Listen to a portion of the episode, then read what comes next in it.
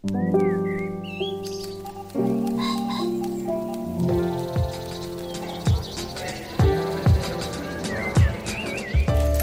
Stephen Metcalf, and this is the Slate Culture Gabfest Mark Maron's Grouchy Grief edition. It's Wednesday, February 22nd, 2023. On today's show, Mark Maron, podcast superstar and comedian, has filmed a classic HBO stand up set. We will discuss From Bleak to Dark, and then we continue our Oscar march with EO. The Animal Rights Fable is up for Best Foreign Picture. And finally, Cheap Digs, cheap booze, a sofa, friends, and nothing but time. Whatever happened to hanging out? We discuss a concept and a new book with uh, Slate's own Dan Kois. Joining me today is uh, Jamelle Bouie, the opinion columnist, of course, for the New York Times and Slate alumnus. Jamelle, welcome back to the show. Thank you for having me. So psyched to uh, have you back. And of course, Dana Stevens is the film critic for Slate. Hey, Dana. Hey, hey, Stephen. Shall we uh, make a show? Let's plunge in. Let's do it. Let's do it. Mark Maron, he's probably probably best known for his pioneering and breakout podcast WTF, but of course, before he ever started interviewing other comics uh, on their own dark recesses in his LA garage, he was and he is a stand-up comedian of note. He returns with the uh, always evergreen, the iconic HBO special. This one, I dare say, it is really special in this sense. It was filmed in the aftermath of the sudden death of his girlfriend, Lynn Shelton, the film director and TV director. Hence uh, its title, From Bleak to Dark. All right, in this clip, uh, Maron talks about uh, one way that people tried to comfort him when he was grieving his loss. Let's listen. People want to help you. You want to be helped. You want to feel better. You want it to go away, but it doesn't because it happened. And you realize over time that it'll never go away. But people want to help, and, and you want to feel better. If you have smart friends, you'll get like six copies of the Joan Didion book. It seems like there's a group of people that as soon as someone dies, man, the year of magical thinking goes out. And you read it because you want to feel better, and you're like, all right, so her husband died too. Didn't really help me. But if you're a creative person, it adds another level of despair because you're like, fuck, do I need to start writing now? All right, Jamelle, let me let me start with you. There uh Maron himself acknowledges there was another way to go with this, which was to do a kind of different style, less sort of standard stand up comedically oriented sort of one man show with a maybe heavy, more heavy confessional element. He really didn't do that. He folded the grief portion of this, which is very, very poignant and funny in my estimation, into you know pr- pretty familiar stand-up format that uh, ranged over a bunch of different subjects. What do you What'd you make of this? So I, I thought the standard stand-up stuff was just fine, and I felt and, and the grief stuff was so good and interesting that together it felt sort of like disjointed to me. I don't know, like the the standard stand up jokes didn't really belong with the more like focused and personal um, and still funny, but like very different vibe with his material on his grief and the death of his partner. Um, that that was like my thought through the, through the entire hour that like two thirds of this is excellent, and a third of this is like, I don't know, man, just like save it for your podcast. Hmm. Dana, what about you? I know that you have you've had a couple of encounters with Maron over the years. Do you what do you make of this? Yeah, I mean, I think I approached this more as someone who's interested in the evolution of Mark Maron's career than someone who expected to laugh at a stand up special. And as you can tell from that clip, I mean, there wasn't like a, a lot of uproarious audience laughter in response to that storytelling about people sending him the Joan Didion book after his partner died. This is almost more of a one man storytelling show, I think, than a stand up comedy routine. Um, there's not many moments that you laugh unless it's the kind of you know, just the dark laughter of I can't believe he went there, which happens both in relation to talking about Lynn Shelton's death and talking about his father's dementia, which is the other personal avenue that he goes down in the course of the show. And you're right, Jamelle, that it's kind of awkwardly sandwiched in between some much more standard stand up material that is told while pacing the stage. You know, it's like when he sits down on his stool that you know it's going to get personal. Uh, But if you've kind of followed Maron's trajectory from, you know, the beginning of WTF, when I would say that his shtick, his main persona then really was that he was this very insecure comic, you know, a comic who was insecure about his ability to have the same success as most of the peers that he had on the show with him, which at the beginning were almost all comedy dudes, right? Um, to him really emerging as this force in podcasting and also you know taking roles in in on TV and in film and uh, you know becoming a somewhat beloved cultural figure which is a little odd for what a crotchety figure he is. Uh, to see him finally getting this special almost feels like a vindication of of early WTF insecure Mark Maron you know moving into a space where he is more comfortable and at home. And a part of me just felt happy about that. I mean, as you say, Steve, I've also met him a couple times. Once because he came on our podcast way back at the beginning of you know his show being a phenomenon, uh, and and once because I was on his show, a guest in in the garage, the fabled Mark Maron garage last year, about a year ago when my book came out, and I have to say that seeing him in person and seeing him do his job in person that time, it hasn't made me more of a listener to his show. I only listen to the podcast when I'm really interested in the guest, basically. Uh, and once in a while, I skip past the the um, you know ramblings at the top, which tend to be somewhat repetitive and sometimes self indulgent, but sometimes also really funny and revelatory. And after Lynn Shelton did die, which was early on in the pandemic years, I remember him doing a beautiful, beautiful top of his own podcast that was probably the the early progenitor of some mm. of the mm. material in this show. Anyway, I guess I just I have I am now one of those people who feels a general cultural benevolence toward Mark Maron. He's avoided, you know, pushing buttons to offend people and then turning that into his own shtick about how courageously offensive he is there's something about him that I find appealing in that he has spent his life and his career going further inward and discovering mm. who he mm. is. And I think you see a lot of that in this special. So even though it's a little bit more to me of a straight dramatic storytelling piece than stand up, I do recommend it to anybody who has listened to his show and is interested in his evolution. Yeah, I, I agree with most of that wholeheartedly. But um, so, and picking up on that last point, you know, he occupies such a curious space, right? That he didn't become famous as a comedian, which refined his comedic persona, and then defined his persona as a host, he became unusually famous for a podcast host. Oh my god! I mean, it's just unthinkable to. I mean, probably probably the first famous podcast host. Yeah, yeah, like, uh, who wasn't already you know uh, very right. famous, right? Yeah, he leveraged it, and he had a I mean, it was just a great gig. It was so unique to him. Uh, it wasn't exactly my cup of tea, but I knew, knew really to seriously admire it, in addition to obviously envy it.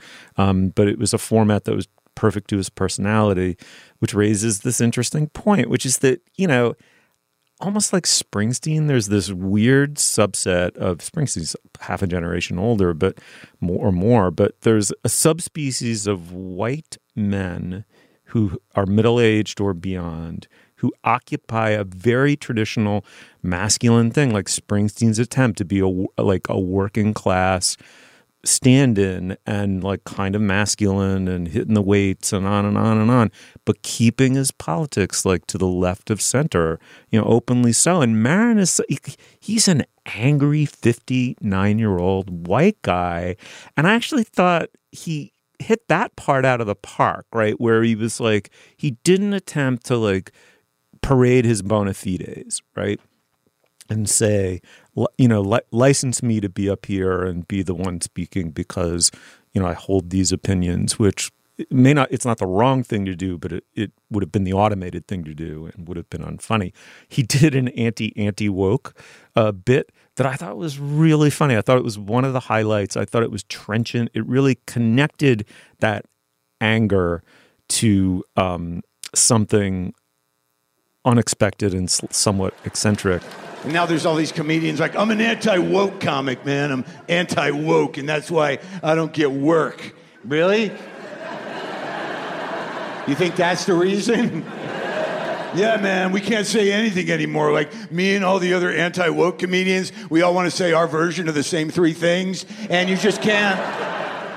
That said, Jamelle, to me, there's like a the thing about Maron that I can't connect with while admiring him, like really genuinely admiring him, is um, it's like he has all the anger and he's got a lot of testosterone. There's like a lot of like male aggro in there, and he's directing it at all these things that you know are damaging, like can be damaging to like you know men when you're young, like you know wildly inadequate parents or you know fill in the blank like right? Like i mean just the culture of success the american culture of success with like chews up and spits out you know so many of us. And uh, but it's like that testosterone is like it's such a strong dose to me. That's where um what about you? Like which way does that rub you Yeah, it's interesting because I, I don't think of Maron as being a particularly like testosterone driven comedian, Yeah, and that's I'm that's off, perhaps yeah. because he does he it's often directed at himself, right? It's like it's inward facing. Um, to the extent that there is like a male aggro energy, it's sort of like frustration with himself for like not living up to uh, a particular standard of success or, or male success. And when it is directed outward, it's often directed at uh, men who are doing a similar thing. Ah great. Yeah exactly. So it doesn't feel you know oft so often in uh comedy like male aggro energy is directed at sort of like social subordinates like people who are like lower on the totem pole in one way or another. But here it's it's either again at himself or it's like a lateral move at uh at, at people of similar uh social power as him. So his whole the, we we kind of briefly mentioned it but his um at the beginning of the special the little riff on anti-woke comics is a great example of this right? Sort of it's it was a very very aggro riff sort of being like you guys are bad comics um, but it's not at like a typical target. Uh, and I think that's like a very Maron thing to do. So it doesn't doesn't like rub me the wrong way, as it can in some instances. yeah I mean, as someone without testosterone, or I guess with low levels of it suppressed by other hormones or something, I, I have to say that what impresses me about him and his trajectory is, which I was trying to get at, and what I was saying earlier, is that I think he has moved away from that, you know, in some ways. The the part of him that was always, for example, comparing himself to other comics. You know, I mean, back in the days when Louis C.K. was on top of the world with his show Louis, right before mm. his kind of you know Me Too fall, there would be this sort of friendly but sort of not rivalry between the two of them. You know, that he would talk about on his show or talk about with Louis C.K. when he was on his show. This is just one example that comes to mind because I didn't listen to his show that regularly, but I feel like his show has moved away from that, and uh, and that he tries, for example, to have more people on who are not just male comics who are his peers, who he has various resentful relationships with, but he has on more women, etc. And as a woman who's been on his show, I was a little intimidated beforehand, not thinking that he would be mean or mm-hmm. anything like sure. that, but just sort of, you know, he's got that style, he's got a chip on his shoulder. Is he going to be challenging me? You know, I have this book about a male comedian that's important to male comedians, and I have to say that I was incredibly impressed with his preparation. He had mm-hmm. read the book, he engaged with the ideas in the book. He was curious about, you know, history and comedy and you know, he treated me not deferentially but not at all in a in a chip on the shoulder kind of way. Definitely as, you know, a person whose ideas he wanted to engage with. And uh and I was really, really impressed and surprised by that. So maybe that's part of why I just carry some affection toward Mark Maron. And even though this special did not have me on the floor, nor was it so revelatory that I want to just, you know, send everyone I know to it, I do think that if you're open to seeing who Mark Maron is and seeing what he can do besides, you know, interview people on a podcast, you should give it a watch. All right. Well, it's from bleak to dark. It's on uh, HBO, and uh, yeah, check it out. If you do, we'd love to hear what what you all think of it. All right, moving on. Apple Card is the perfect cashback rewards credit card. You earn up to 3% daily cash on every purchase every day. That's 3% on all your favorite products at Apple, 2% on all other Apple Card with Apple Pay purchases, and 1% on anything you buy with your titanium Apple Card or virtual card number. Visit apple.co slash card calculator to see how much you can earn. Apple Card issued by Goldman Sachs Bank USA, Salt Lake City branch. Subject to credit approval, terms apply. I want to tell you about a new show from the Financial Times called Life and Art from FT Weekend, hosted by me, Lila Raptopoulos. Life and Art is twice a week. On Mondays, I have a guest on to talk about life and how to live a good one. Everything from winter travel to cooking to living more creatively. And on Fridays, we talk art. Two FT journalists and I discuss a piece of culture that's in the air new music, movies, and more. Find Life and Art from FT Weekend wherever you listen. All right, now is the moment in our podcast where we discuss business. I'm sure we've got something. Dana, what's up? Steve, we have only one thing just to tell listeners about today's Slate Plus segment, which will be a conversation with today's co host, Jamelle Bouie, about artificial intelligence and specifically about a New York Times piece that went very viral last week documenting the very strange chat between tech reporter Kevin Roose and the new AI chatbot that's being developed by Bing from Microsoft. Uh, this chat went down some very strange alleys over the course of two hours and wound up with the computer declaring its passion for Kevin Roose and his desire for him to leave his wife and all kinds of psycho things that, if you saw them in a movie, would be accompanied by very ominous music. We will talk about how ominous it may be or not be that AI chatbots are our future with Jamelle in the Slate Plus segment. Of course, if you belong to Slate Plus, you'll hear that at the end of this show without doing anything at all. And if you're not a Slate Plus member, you can easily sign up today at slate.com slash culture plus. With your membership, you get ad-free podcasts, you get bonus content like the extra segment I just described, which exists on lots of other Slate shows too. And best of all, you get unlimited access to slate.com. You will never hit a paywall when you're a Slate Plus member. This really helps keep Slate going, so we really appreciate you signing up if you can at slate.com slash culture plus. Once again, that URL is slate.com slash culture plus. Okay, Steve, le show. All right, well, EO, just the letters EO capitalized together, uh, sandwiched together, is the very best kind of superhero movie. It stars a donkey. Um, not since Babe has it, in my estimation, I'm sure I'm forgetting something, but here's what I wrote down. Not since Babe has a uh, whimsical act of anthropomorphism made so much cinematic tenderness uh, out of a four legged creature. EO, is a circus donkey, beloved and cared for by Magda, his young trainer, and co star in their act that they do together. But uh, due to circumstances beyond his donkey control, he ends up on this Odyssean journey through our world, the human world, which, when seen through his eyes, is a kind of giant, often open air, comprehensive abattoir, torturing and killing Earth's other creatures, non human species, with our appetites, our indifference, our greed. The film is up for Best Foreign, hence our discussion of it. It is from the 84 year old Polish film director Jerzy Skolimowski, co written with his wife. Uh, we would love to have a clip to listen to, but the movie's in Polish uh, and donkey. So, Dana, let me pivot directly to you. You've championed this movie, right? You love this film. I absolutely loved it. It was on my 10 best list, and I was really, really happy to see it come up for a, a best foreign film or whatever they call it, foreign language film uh, Academy Award. And uh, I'm rooting for it there. And yeah, I mean, I don't know what to say about it because it's a really hard movie to talk about. As you say, just as it's hard to find a clip to play from it, it's extremely experiential. I mean, one thing I would really strongly encourage if people are, are interested in this film is to see it on the big screen if you possibly can. I know I'm always waving my cheerleader pom poms for the big screen, but there's some experiences that are just best that way. And this is this movie is really um, immersive. I don't know what other word to use for it. It it it submerges you in the consciousness of a non-human creature in a really effective and somehow mysterious way. I'm not quite sure how the camera work and sound work and editing work together to make you feel like you know what the donkey thinks because he's not personified, right? I mean, this animal who's actually played by six different donkeys, but really they do a really good job of giving him a kind of consistency of character you know doesn't have thought bubbles or you know there's there's there's no attempt to make him seem more human than any other animal being filmed but there's something so expressive about the camera work and the way that he moves through space and the the way that we're introduced to his inner world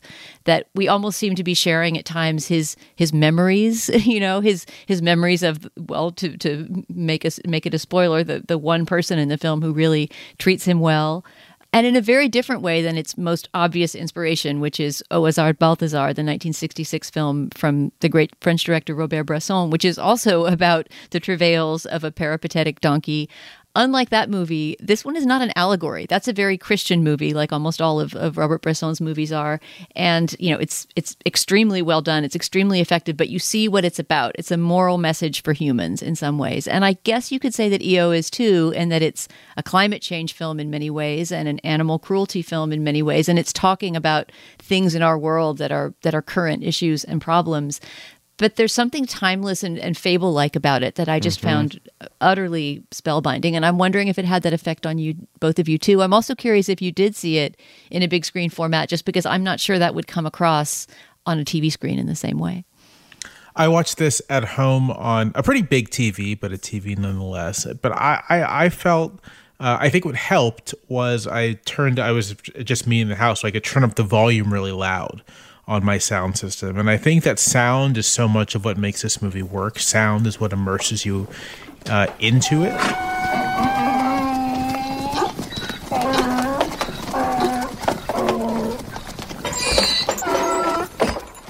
I gotta say, you know, before you go further into this kind of discussion, that th- this uh, this movie ruined my day, and this is. The, I hope this doesn't spoil anything for people, but it, I feel like a movie about an animal journeying across a land is gonna it, it's gonna have sad things in it, um, uh, and this movie has sad things in it, and I there are there are scenes in the movie that are kind of now er, er etched into my brain and will not go away and they really bum me out. yeah. I hear you, Jamelle. I hear you. I mean, I keep I keep recommending this to, to people in this sort of chipper tone, like, "Eo, you've got to see it. It's mm. so great." And I think I'm not maybe adequately preparing them that, you know, it's harsh and it takes the viewer to some really dark places and the donkey to some really dark places and makes you think about parts of the world that you would rather not think about. Uh, and I know that when I saw it in a in a little press screening room at Criterion with just one more critic in the room, that the two of us, two a person I didn't know at all, had never seen before, you know, we came out and talked about the movie for probably ten or fifteen minutes because yeah. we just needed to process it together. Did you feel laid low by it, Steve, as well? Um, yes and no. I Steve is like, I don't feel. no, no, no, no. I too, I feel too deeply. The, the wound of life, uh, uh, Jamelle cuts me deep, but. Um, I mean, I was inspired by it as a act of filmmaking in a way that perhaps compensated for the, the tragedy of its vision. Maybe um, I thought so. A couple things. First, I love that this weird little hobby horse that Dana and I occasionally ride on this show is the Thomas Nagel essay. What is it like to be a bat? Um, you know, in which Nagel gets at just the radical otherness of a consciousness as far from human consciousness as a bat consciousness. And it, it, you know, that's sort of an extreme expression of the idea that you just cannot anthropomorphize these things. You know, you cannot give the animal kingdom a human interior without radically misapprehending their essence, its essence, right? Um, and it rode the line between that rigorous agnosticism and some tendency to ascribe human emotions to the donkey. That that may simply be the viewer's, you know, imposition on it. But but Dana, I think you said the word, the critical word here, which is it is a fable. Um, you know, the idea of a donkey journeying journeying as this one does as a kind of mute witness uh, through the human landscape is inherently absurd if you take it with a degree of literality. And I thought among the brilliant things about the movie is you have to balance the fable like element that allows that to happen uh, with a naturalistic, a semi naturalistic, like he, this donkey is in the real world, our world, right? And that's what gives the movie, I think, its its power. Um, but Jamelle, I have a very quick question, which is that there were two interesting moments that stood out to me. I just don't know what to make of them, honestly. Um, one is that among the really the initiating this spoils nothing but the initiating action of the movie that sends him out on his wanderings uh, is an animal rights uh, activism taken by implication too far which was sort of an interesting moment. It was like well there's this other way to abuse our relationship to species that this form of kind of political it's it's depicted in the movie as a form of kind of political theater. There's a sort of a kind of over the top demonstration with like tons of what we can take to be i think left wing rage directed at the circus in which eo has his relatively happy life at the beginning of the movie. And um, it's because the animals get quote unquote set free that he you know has to has to embark on his journey. And then the second moment is he comes across a wind farm and it's depicted as the most sinister human invention, bird killing invention. And I thought, this is a curious point to make at this particular moment. What uh, did these stick out in anyone else's mind, Jamelle? The, the first stuck out to me that I, I that was the sense I got as well that the um that the idea there is that this that it, you know however abusive the circus might be in general for EO in particular. It was a good life for him. Um and the activists were their their performance is going too far. I didn't pick up on the windmill thing um as much. Uh, I, I just you know maybe it just doesn't like register with me in those in those terms. But I, I don't know. I mean the, the thing is i don't know enough about right like polish society or this filmmaker to like make any kind of definitive or um to make any like real kind of judgments about the the political vision here. Um but there, there does seem to be in the movie a kind of like look how we have fallen perspective from the filmmaker right? Like look look look at how um look at what our society is and because it's from the perspective of a donkey and i i, I want to emphasize uh, your point earlier that this isn't an anthropomorphized donkey in another way that that's what makes the movie i think challenging in a lot of ways sort of like it is just a donkey mm. um uh, it is not a donkey that is unusually intelligent. It's not a donkey that has human feelings. It is a, it is a, it is a, a, a beast of burden um, that has happens to have an emotional connection with this one person. But even that is sort of like fleeting. Um, but because anyway, because the film is from the perspective of this donkey, that that kind of political element um, is somewhat submerged. And I, but I have a feeling that if I were just like more conversant in this filmmaker and in sort of the state of Polish society today, there's there's probably a an argument to make there. I mean, I will say I, I, I can't say that I know everything about Skolimowski's career because he literally has been making movies for 60 years or hmm. something mm. like that. I think his first movie is from 1960, but for one thing, he's 84 years old and has never made a movie remotely like this. He is known for things like political thrillers. He has a movie about Solidarność, about the you know the Polish solidarity movement. Um, I think that he has historically, and he's he did some early work with Andrzej Wajda, who's sort of you know was one of the great mm. Polish filmmakers in the in the era of protest filmmaking. So I do think that he has aligned himself in the past with more leftist political causes, even though he might not be an explicitly political filmmaker.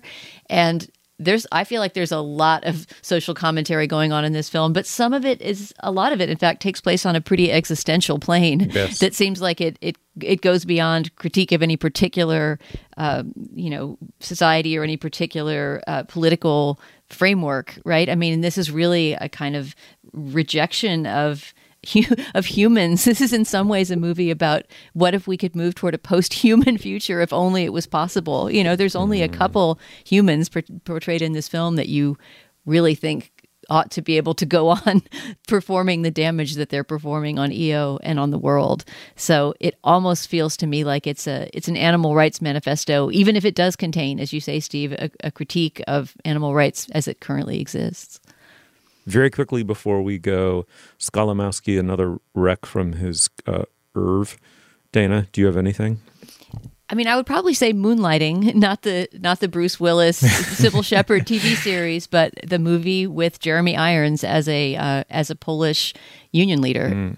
It's from 1982, and you know, right around the time that here in the West we were hearing a lot about the solidarity movement in Poland, and uh, and I think is is a really accessible and, as I remember, a really really excellent um, reenactment of some some incidents from that time in Poland. All right, fabulous. Well, the movie is EO. It's up for Best Foreign Film. Uh, I think basically we all really admired it. You should check it out. Um, it's getting much easier to track down now. It's just started streaming on the Criterion channel.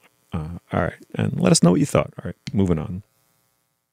This episode is brought to you by Progressive Insurance. Hey, listeners, whether you love true crime or comedies, celebrity interviews, news, or even motivational speakers, you call the shots on what's in your podcast queue, right?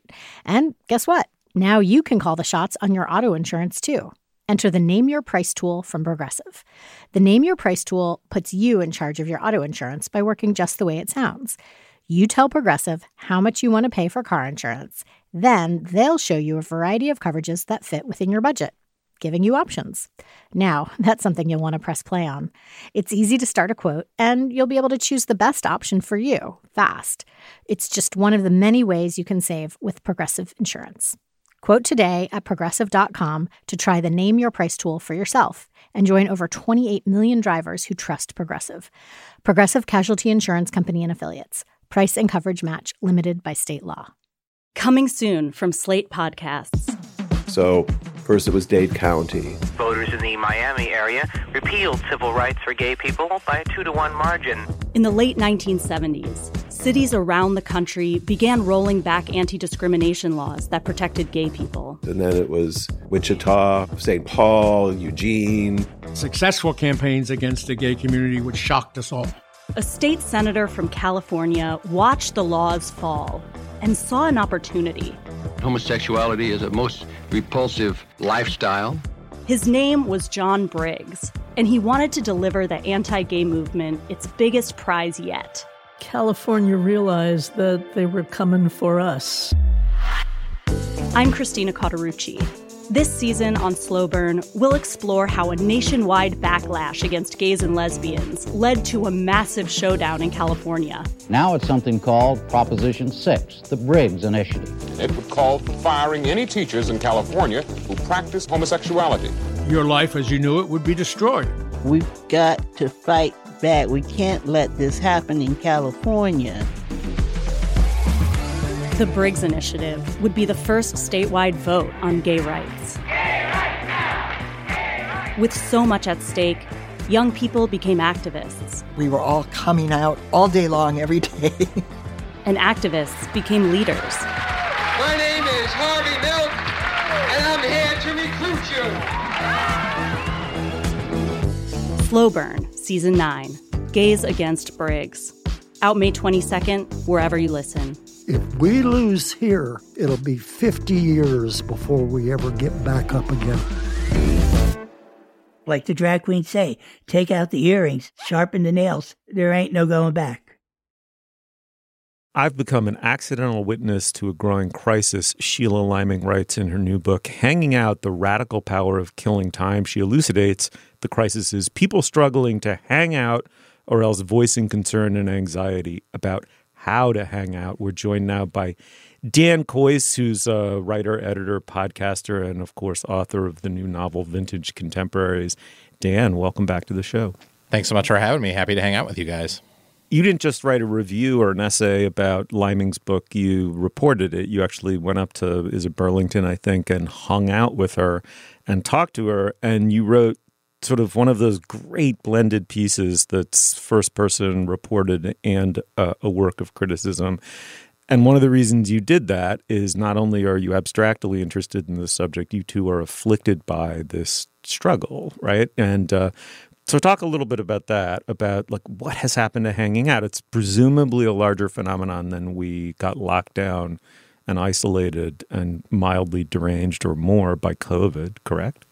Yeah, well, I I found myself very um, moved and challenged by this book when I read it, and I wanted to do something different than just review it. As you note, I wanted to enact it. She issues a challenge in this book to people who once loved hanging out but find that they're not doing it anymore, find that they're not spending unstructured, unmotivated time together with friends, basically doing nothing.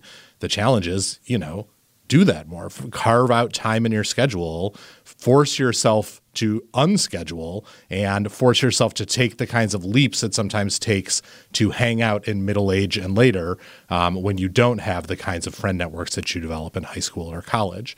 And I do think um, I am convinced reading this and and based on what I see in my own life and in my kids' lives that we are facing a kind of crisis of hanging out, a crisis of that very sweet sweet spot of social interaction that is not scheduled, structured behavior, um, that is not doing things on the internet.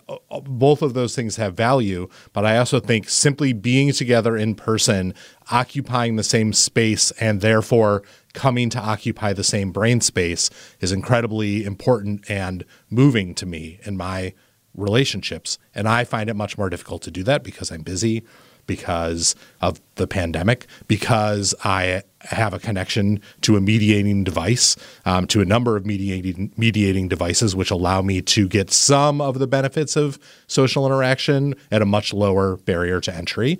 Um, and I see it in my kids who are teenagers and in the college students I teach too, that there's a real allergy to taking the steps that you have to take in order to get comfortable enough with someone that you can just be with them as opposed to doing with them.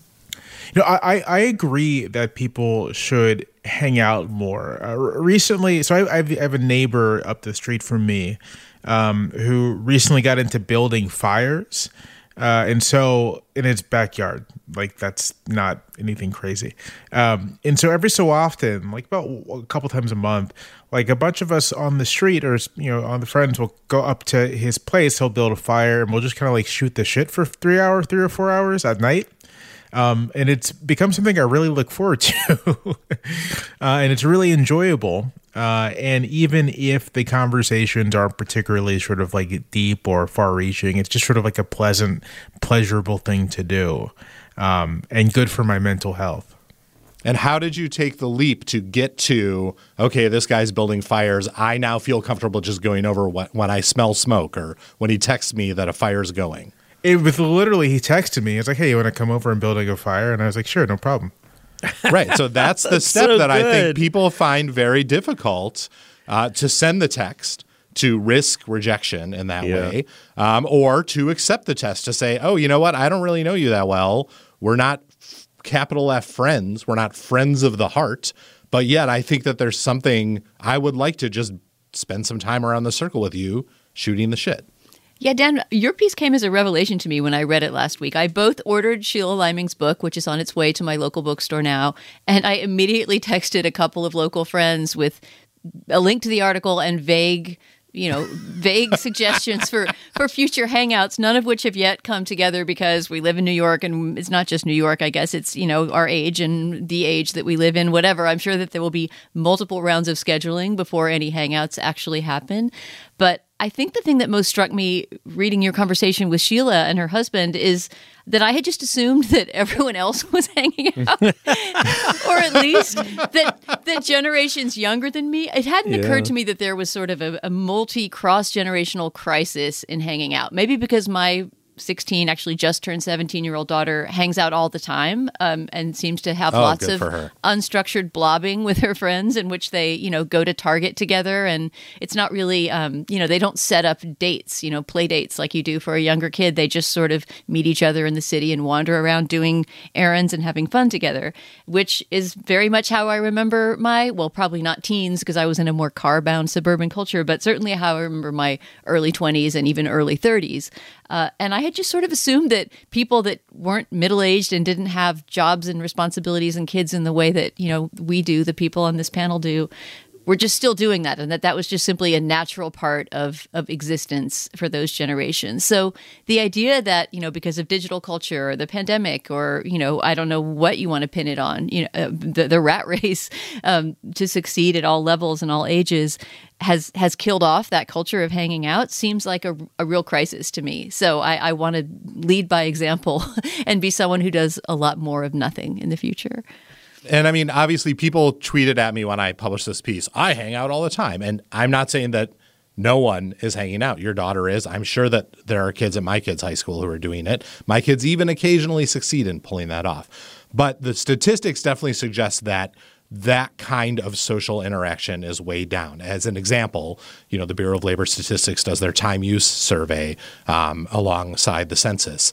And, um, uh, you know, about 20 years ago on an average day, about 38% of Americans socialized with friends, just pure socialization, not sched- not hosting a party, not hanging out at work, just pure socialization with friends.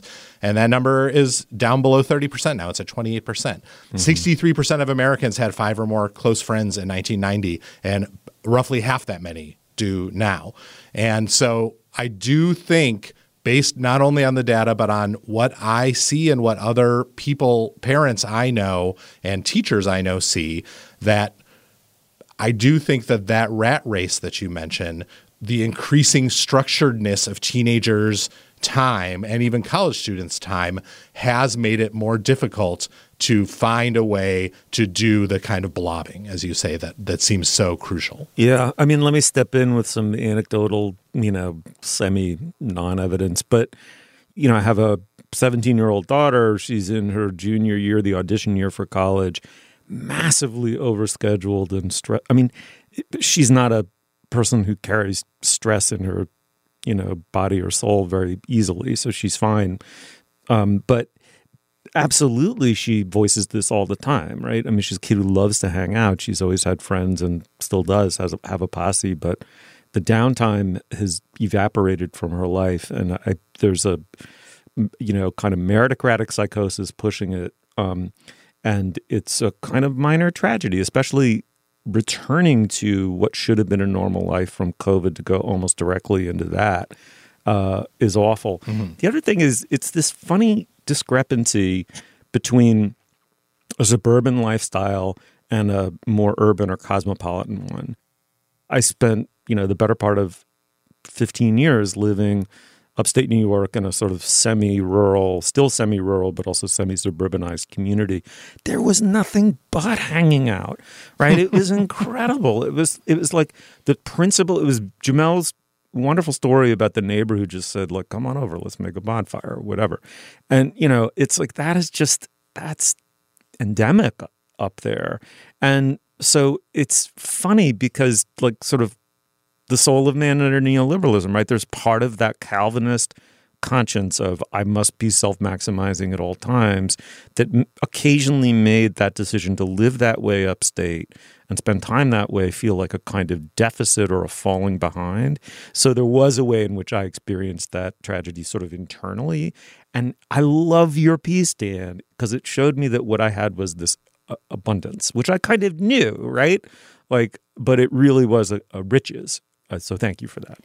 I actually have a question for Dan about that because, in part, as you started off by saying, Steve, this is a the experiential story of Dan hanging out with Sheila Liming, the author of the this new book on the importance of hanging out, and obviously that has different challenges to it, Dan, than calling up an old friend or a neighbor and saying, hey, let's come out and shoot the shit. You're talking to a total stranger, also in the somewhat artificial circumstance of reviewing her book. So that adds another wrinkle to it. But yet you seem to have had this really casual and cozy day with Sheila Liming and her husband. So I wanted to hear, I guess, tips from that experience about what you learned about how to hang out, even in a situation with someone who you don't know that well and have never hung out with before. Why is she so good at it? And how can we all get good at it?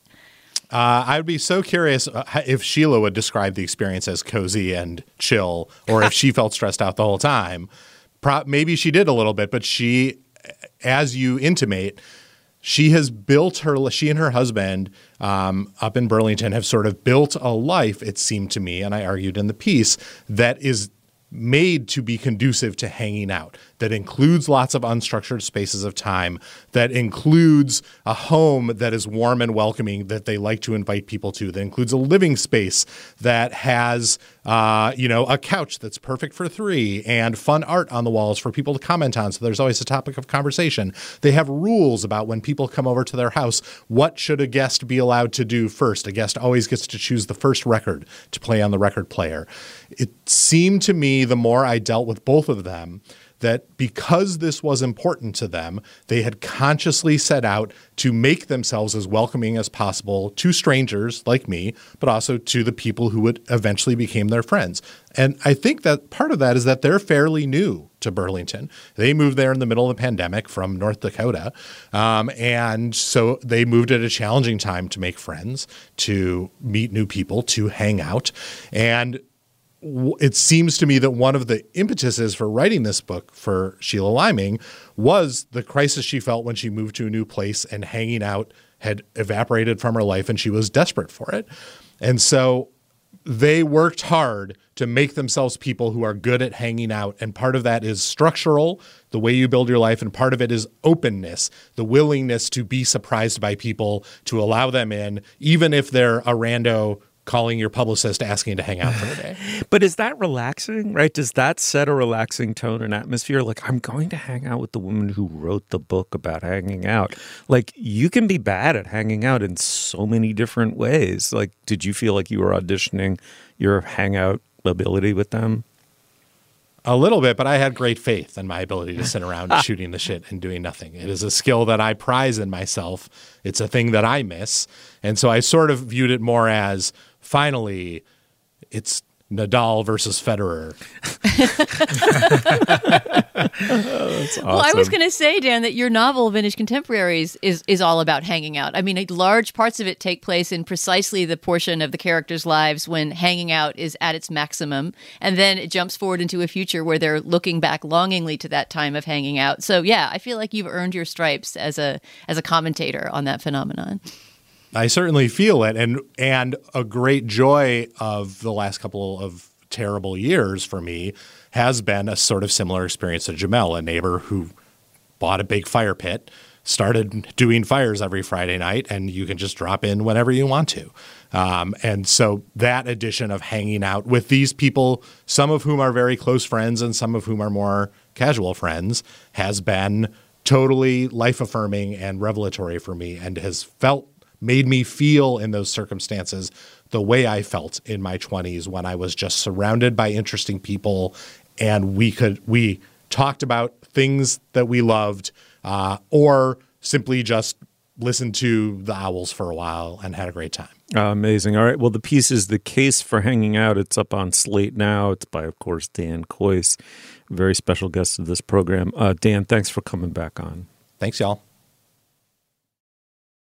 All right, now is the moment in our podcast when we endorse Dana. What uh, what do you have? Steve, I have a very classic me endorsement that I'm sure you'll be mocking shortly, but even even so, I will I will sally forth, and I think that after you mock, you yourself will um, will start to get addicted to this particular thing. This is a YouTube user named Nobody, which is already good from the beginning. I know nothing about Nobody except that nobody loves Baroque music as I do, and has posted all these incredible playlists of music from the Baroque, early modern kind of period, um, fully notated as YouTube lists are often not. So you can you know see not only what the piece is, but the timestamp of when it's playing, uh, who the artist is who's playing it. So you could easily track down all of this stuff uh, in album form if you wanted. And uh, and they all have really fun names. The one that I came across first, because I was really just Googling some music to write to, is Studying Like a Scholar in the Baroque Period. And uh, this is just a beautifully curated playlist that has a bunch of Bach and Handel and Purcell and music from that period, and uh, has a beautiful painting illustrating it.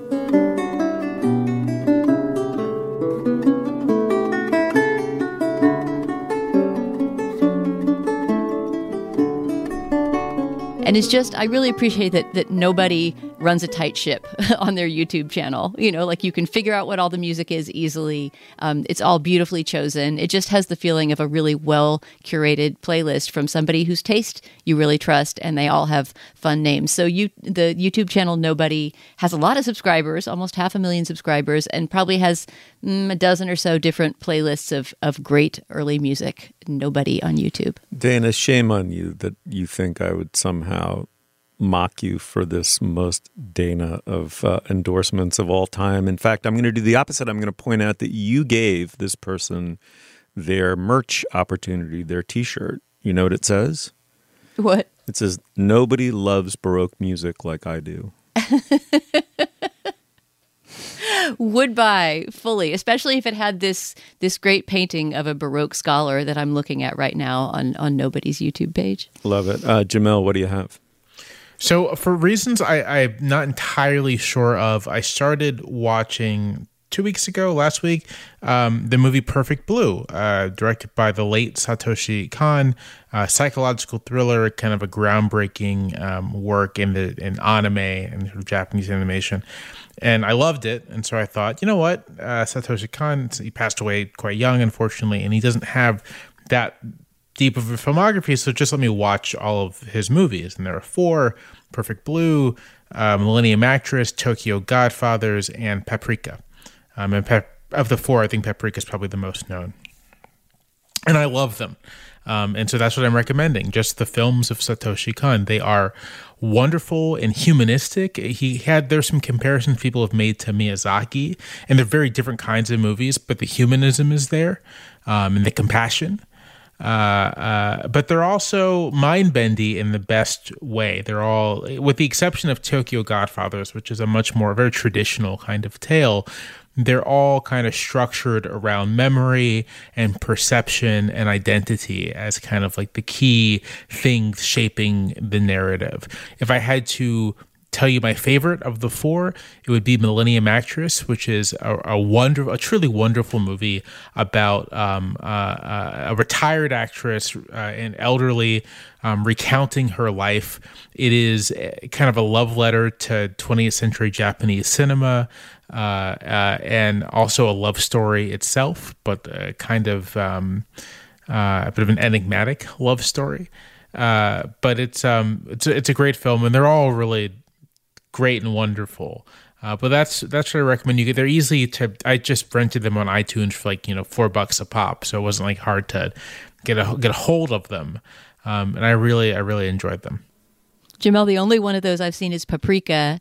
I think I reviewed it, and it was so trippy and freaky that I've almost been scared to see other Satoshi Kon movies. It's not scary. It's not that it's scary in a horror way. It's that it's, as you say, mind bending and had some images in it, some sort of dreamlike, oniric images that I just haven't been able to get out of my mind. I will watch more Satoshi Kon, but I need somebody beside me to work through it with me. Right. I, I, if you've seen the, the, other stuff is like much is like less trippy than Paprika. Paprika really does take, I think, what is a core idea in the movies, which is like eliminating the separation between the dream dreams and reality, like thinking of them mm. as from the same thing, yeah, um, yeah. just manifested differently. Like that, Paprika takes that to its like logical endpoint.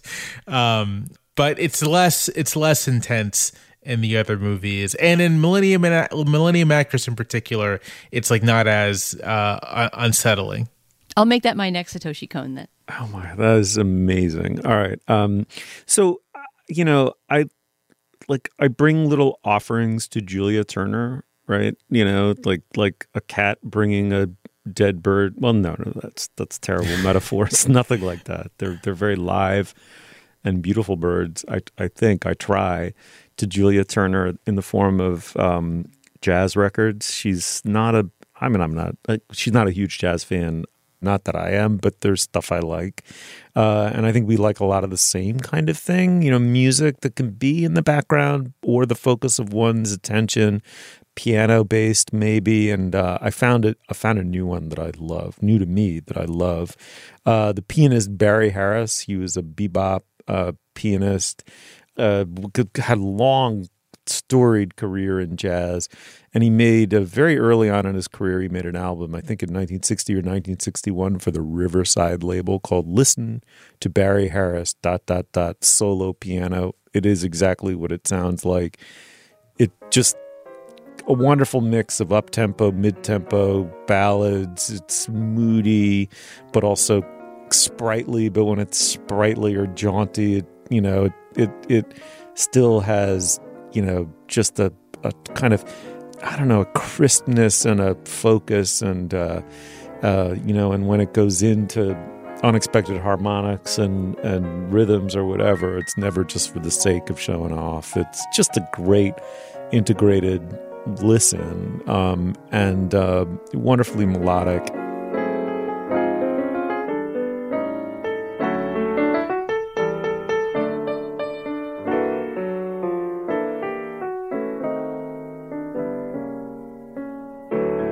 You can sit and focus on it. You could put it on in the background. It's listen to Barry Harris. Dot dot dot solo piano. Julia, I hope you're listening.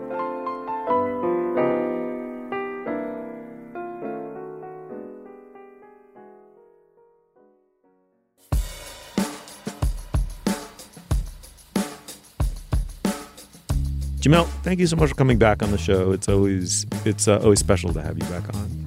It's always a pleasure to be on. Thank you for having me. And Dana, it's always special to make a show with you week after week. Yeah, it was so so easy and fun this week. I loved all of our topics. I know it was. It was a really strong show. You will find links to some of the things we talked about today at our show page. That's slate.com slash culturefest, and you can email us at culturefest at slate.com. Our introductory music is by the composer Nicholas Britell. Our production assistant is Jessica Balderrama. Our producer is Cameron Drews for Jamelle Bouie, Dana Stevens, and uh, Dan Kois. I'm Stephen Metcalf. Thank you so much for joining us. We will see you soon.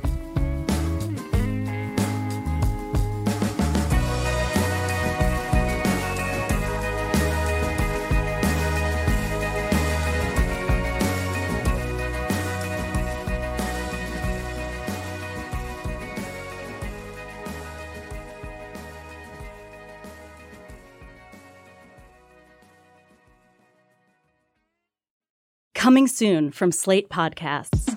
So, first it was Dade County. Voters in the Miami area repealed civil rights for gay people by a two to one margin.